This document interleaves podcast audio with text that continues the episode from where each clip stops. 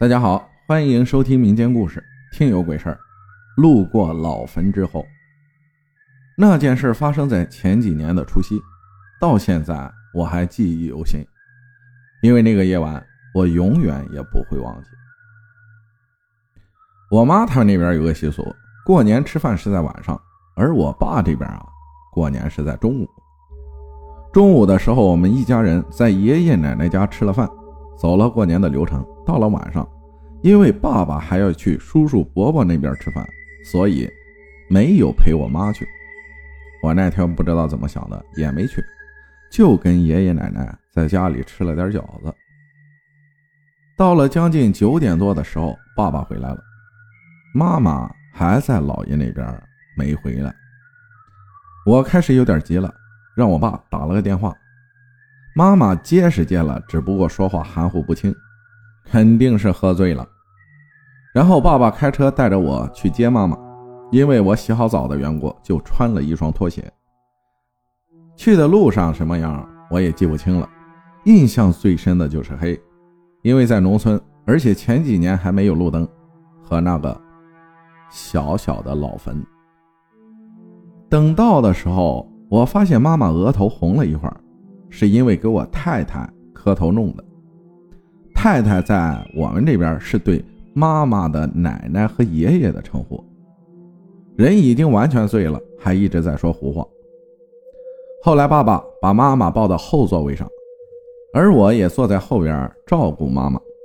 可能因为小的时候比较喜欢了解灵异的东西，所以那天晚上我坐在后座的时候，把我的腿放到了空的位置上。怕有其他的东西坐在那儿。在回家的路上，车开到一半的时候，妈妈突然把窗户打开了。我当时也顺势往外面看了一眼，刚好对上那个小小的老坟。因为每次去老爷家的时候，都能看见那个老坟，而且那个老坟因为时间久的缘故，看起来矮矮小小的。这时我感觉这些事情有些不对。就立马把窗户给关上了，关上之后就开始感到一阵刺骨的凉，那股凉意就停留在我放在空座位的腿上，我也没敢动，也没说什么。一路到了家，当爸爸把喝醉的妈妈抱回家的时候，我妈说了一句我这辈子都不会忘记的话，她指着刚下车的我背后说：“你们别跟着我。”我不跟你们走。而从车到家的那一段不到二十米的路，是我这辈子走过最漫长的路。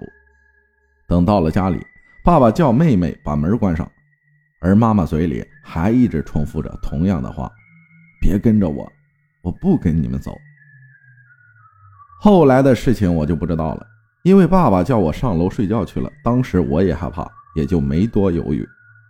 下面的事情是听爸爸说的。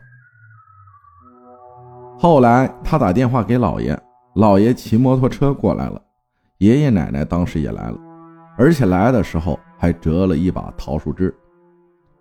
到了后半夜，他们几个人开着车带妈妈去村里面的医生家看看。